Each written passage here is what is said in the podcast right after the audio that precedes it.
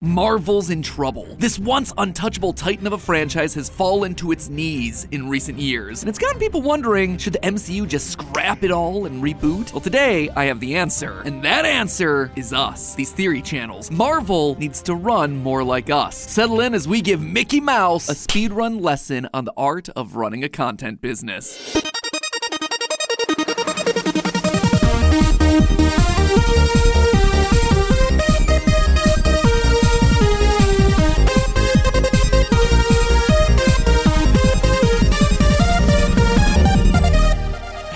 Internet, welcome to Film Theory, where today it's time to show how a scrappy bunch of YouTubers are smarter than entertainment's biggest brand. So, I don't think it's a controversial take when I say that Marvel's really struggling right now. Box office returns and Disney Plus viewership are in the tank, and there's really no sign of it turning around. The recently concluded Loki premiered to 40% lower watch minutes and a fifth of the online chatter when compared to season 1. And that's pretty bad considering the show before that, Secret Invasion, had the second worst numbers of any MCU Disney Plus series. In fact, release after release after release has seen a decline in overall viewership for the MCU extensions happening over on Disney Plus. But what's more concerning are the films. Multiverse of Madness, disappointment. Love and Thunder, disappointment. Quantumania, huge disappointment. And while the numbers are still coming in as I write this, The Marvels is headed for the lowest opening of any MCU project ever. And that's including the Hulk movie from way back before this whole thing even got off the ground. Early data for The Marvels is comparing it to the performance of The Flash. Let's just say that you do not want to be compared to the box office performance of The Flash. In short, things are not looking so hot for this once untouchable franchise, and it's gotten a lot of people to start asking, is it time for the MCU to reboot? And really, is this even that surprising a question to ask? Quality of the output aside, the MCU is very long in the tooth at this point, especially when you're talking about a film franchise. Whether it's a soft reboot with a fresh creative team, a hard reboot where they start from scratch, or some mix of both, movie series don't go on this long without some sort of fresh coat of paint. Talks have even gotten so serious that rumors are now spreading that they're considering bringing both Robert Downey Jr. and Chris Evans back to reprise their roles in a desperate bid to bring audiences back to the franchise. But here's the thing, after looking deep into the problems that Marvel's facing right now, I'm convinced that a reboot would be the single worst idea that they could do at this point. So today, friends, I'm gonna be taking a deep, hard look at Marvel Studios and how they've been handling their cinematic universe, and then give them some advice on how they can right the ship, because the answers that they're looking for right now are actually a lot closer than they expect.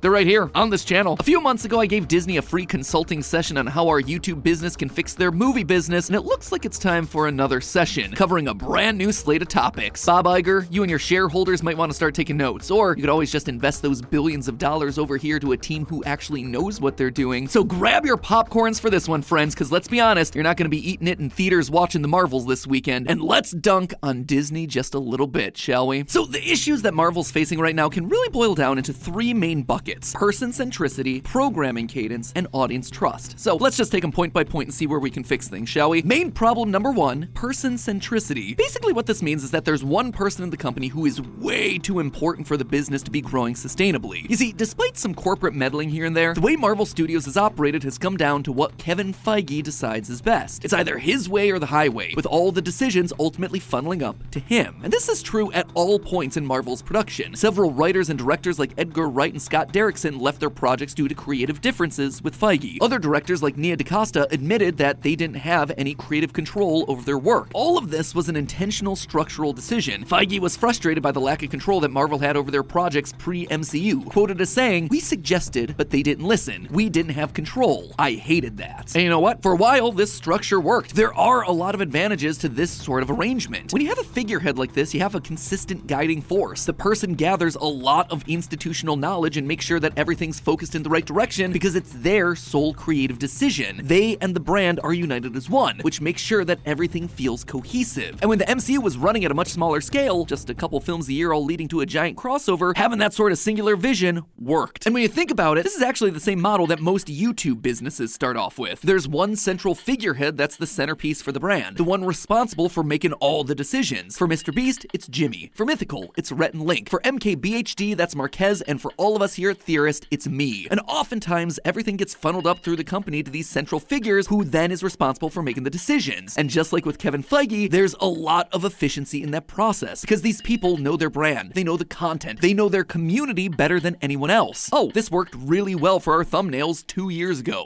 People didn't really care for the episodes when we scripted it this way. Oh, this is the best way to do brand deals, trust me. I've been doing it for 5 years, and we've already done an episode like this. We just did it, 10 years ago. But as you might imagine, there are a lot of negatives when you're working with that sort of structure. Things can become stagnant without other fresh voices coming in with new ideas. And as the company grows, that person's time becomes more and more split, and quality starts to dip without some sort of strong guiding hand at the helm. This is where I see Marvel right now. This is a stat I've pointed to a couple times in the past, but I'm just gonna bring it up again here because it's mind-boggling. If you look at the number of minutes of content released in the MCU, there's just too much. Phase 4 had a staggering 3,500 minutes spread across 2 years, mostly thanks to the introduction of Disney Plus. That is more than phases 1 to 3 combined. And as a result, Kevin Feige is losing control. Storylines feel disjointed, and it's suddenly difficult for characters to feel consistent between all the different projects. The first time viewers felt this was with Wanda going complete villain from WandaVision to Doctor Strange. Even Elizabeth Olsen wasn't a fan of this, and revealed that it happened because the writers of WandaVision were given no information about Multiverse of Madness. The same thing just happened with Nick Fury's character between Secret Invasion and The Marvels, as film analyst Dan Murrow actually said in his recent review, I was thinking, this has to be a variant.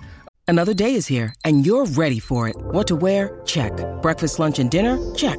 Planning for what's next and how to save for it? That's where Bank of America can help. For your financial to-dos, Bank of America has experts ready to help get you closer to your goals. Get started at one of our local financial centers or 24/7 in our mobile banking app. Find a location near you at bankofamerica.com/talktous. What would you like the power to do?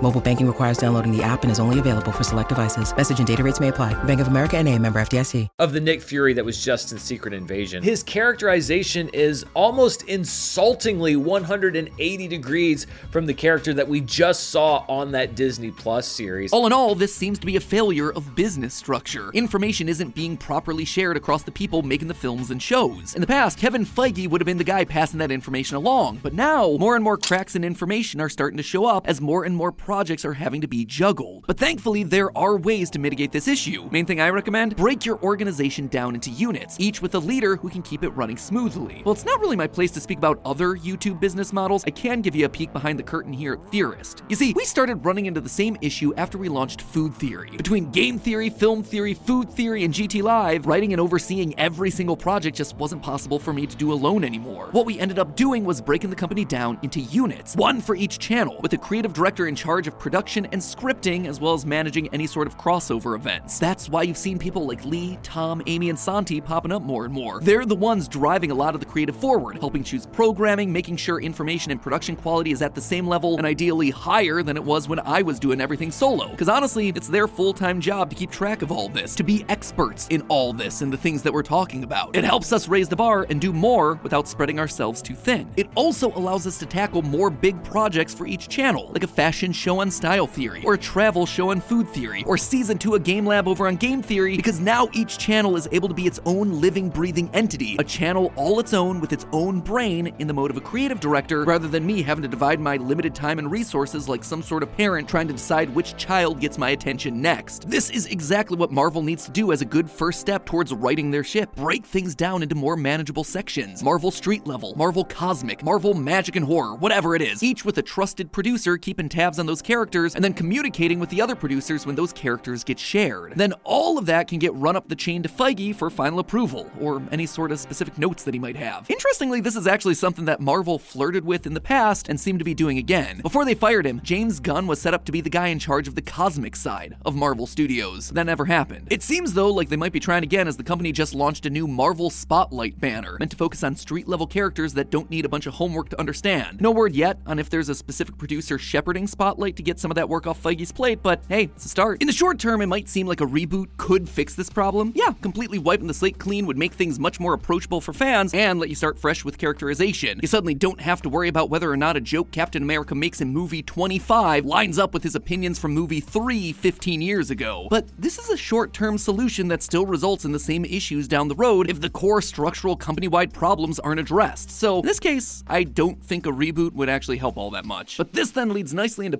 problem bucket number two, your programming cadence. When you're planning out a schedule for any sort of entertainment nowadays, whether it's a YouTube channel or the MCU, you need to be aware of what you're releasing and in what order. Again, think about how to run a YouTube channel. The last thing that you want is to spam your audience with a bunch of content that they're not going to be interested in. If you're subscribed to this channel for Film Theory, which generally comes out once a week and has itself a very specific style, if I then start uploading a bunch of vlogs about my life, you're going to be pretty mad, right? Or maybe even less extreme, if I start uploading movie reviews or Easter egg breakdowns or interviews with celebrities. Sure, some of you might like some of those because it's still film related, but it's not the show that you signed up for. I'm spamming most of your feeds with stuff that isn't going to be interesting to you, and bit by bit, you're going to start checking in on us less and less frequently. Even within Film Theory itself, that's why we have to be so careful about episode selection. We like to cover everything on this channel, whether it's a big blockbuster film in cinemas to an undiscovered indie series on YouTube. But obviously, not everyone who watches a Paw Patrol video are then going to hop on over to our videos on the back rooms. So within our programming, we have to be careful of delivering you the episodes that you're most excited about, while also interspersing in things that we think are cool and might end up being your new favorite franchise that we cover. This tricky balancing act of programming is actually why it's so hard to find variety channels on YouTube anymore. It's easiest to just have one channel do one format on one specific thing, or have one person be the connective thread on each and every video all the time, because that's what works easiest for audiences, and also that's what works for the algorithms. And hey, Marvel used to be the king of programming. When Guardians of the Galaxy was first announced, people thought it was going to be Marvel's first flop, and for good reason. On paper, it should have been an absolute failure. They were a bunch of D-listers, and they were weird, but Marvel intelligently worked them into their schedule between a Captain America movie and an Avengers movie. That way, it could soften any bad performance blow. Couple that with a solid script, and you know what? That movie was a hit, and now everyone loves the Guardians. Captain Marvel, roughly the same deal. A new character that they hope to do big things with moving forward, getting sandwiched between two of the biggest movies of all time. And financially, it worked, with a fairly mediocre origin movie delivering $1 billion box office smash and introducing a recognizable, if not all that beloved, new character into the roster. And if you look at the film output of Phase 4 on paper, it looked strong. Riding off bangers like Endgame and Spider-Man at the end of Phase 3, we got Black Widow, Shang-Chi, and the Eternals. All a little bit risky, but hey, you're coming off of $2 billion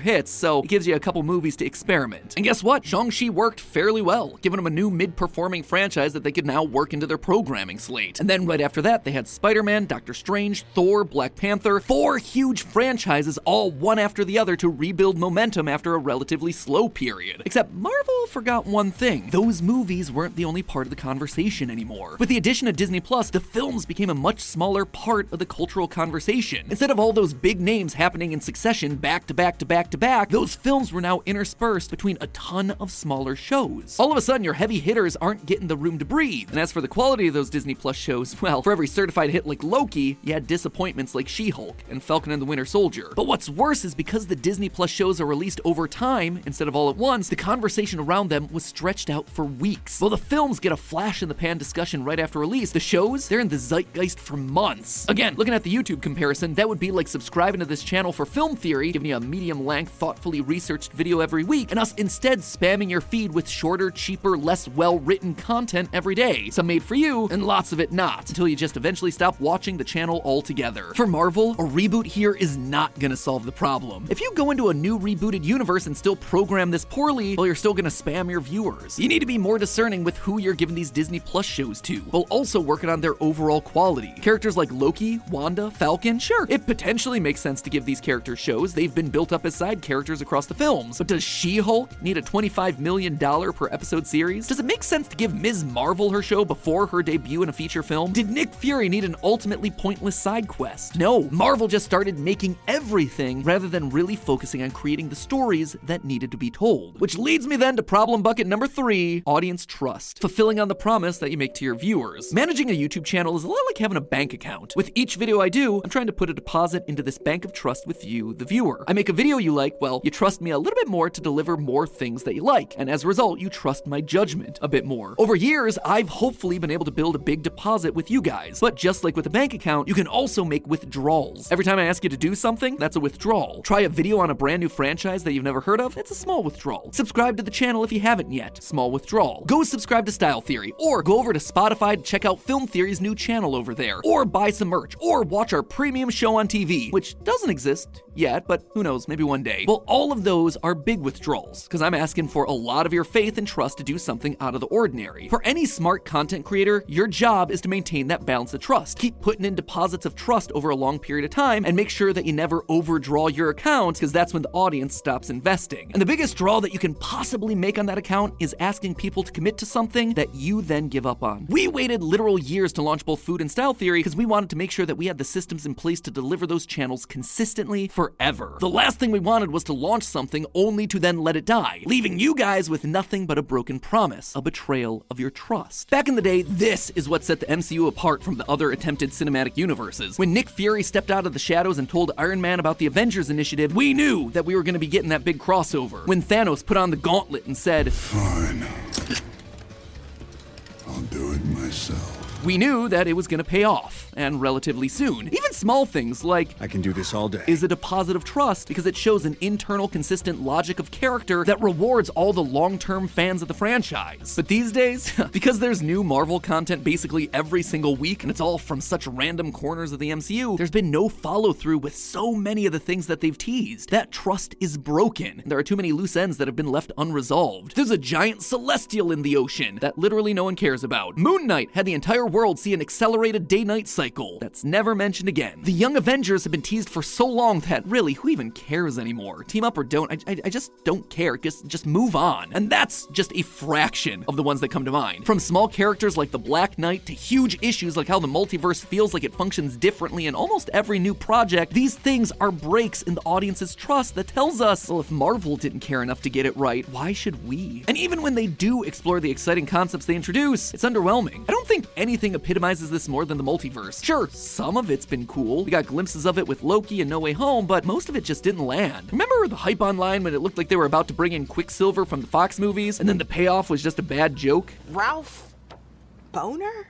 Boner. What If promised to be a bold, different take on all your favorite MCU heroes, and what we got were 30-minute chunks of less good versions of movies that we'd already seen. They sold Multiverse of Madness on this deep dive into weird worlds like the Paint Universe, and what we got was a quick montage and 45 minutes in a world identical to the main MCU with the saturation turned up. This just isn't living up to the promise that they're giving us. The quality isn't there. It'd be like me hyping up our new apparel as the best stuff ever, only for you to get it, and then it'd be nothing more than just a run-of-the-mill t-shirt. That's why we put so much care into the stuff that we put out, because when you click on a video or buy a jacket or subscribe to a new channel, we want you to know that your trust hasn't been misplaced, that it's been worth it. And rebooting the MCU right now might be the single worst decision that they could possibly make to tackle that problem. It would cause far more harm than good, because it would basically tell us that everything that we've spent time waiting for has been for nothing. Were you excited to see Sam Wilson tackle what it means to be Captain America? For the next generation of heroes to finally take on the mantle of the Avengers? For Blade to fight some vampires? A reboot would basically say, yep, too bad, and make you feel stupid for wanting those things in the first place. Instead, just like with the programming cadence, the solution here is to just reevaluate the slate of films and shows. Really double down on what people are actually excited about and explore those things to their fullest potential, instead of dangling something new in every post-credit scene like keys distracting a dog. But here's the big twist. While I've been holding ourselves up as the model to follow here, I recognize you might be too proud, Marvel, to follow the advice of some lowly YouTuber. So you don't have to take my word for it. You can take a look much closer to home, your own comics division. They can also tell you why rebooting would be a bad idea at this point. You see, Marvel has tried rebooting before with the Ultimate Universe. In the early 90s, the comic industry collapsed, and Marvel in particular was hit hard, resulting in their bankruptcy. This is actually when they sold off a lot of their film rights just to stay afloat, and why we got movies like Blade, X-Men, Spider-Man, and Daredevil. Anyway, in an attempt to drum up excitement for the brand, modernize their characters, and offer brand new perspectives on the old lore, Marvel made a bold decision. They were going to start a second main line of comics that would run alongside their 616 universe, and they were calling it Ultimate Marvel. Basically, it was just them experimenting with rebooting the whole company. At the beginning, it ended up being one of Marvel's biggest success stories, with this universe's flagship book, The Ultimates, being the single most successful comic book of the year. But despite that initial burst of success, the Ultimate Universe quickly petered out, dwindling in sales until the entire line was eventually canceled and the universe destroyed in the Secret Wars event from the mid-2010s. The only part of it that lives on is Miles Morales, who was transferred over to the mainline Marvel Comics universe, which itself just continued to chug along the entire time and is still going to this very day. A reboot for the MCU would be the YouTube equivalent of clickbait, or an unwarranted, we need to talk guys video. Sure, it gets people to click and gets them talking about you again, but it's short term. It's a hollow victory. It's a cheap trick that does worse for the trust that your audience has in you in the long term. I mean, if every new movie changes everything, why should I ever invest my trust in here in the first place? If the MCU is going to survive, it needs to put in the work to fix its real problems. It needs to give us clear leadership. It needs programming that makes sense. and it needs to fulfill on the promises that it makes to us, its viewers. Will that be hard? Sure. But it'll be far more worth it in the long run than the short-term solution of just wiping the slate clean and starting it all from scratch. But hey, that's just a theory. A film theory. And cut.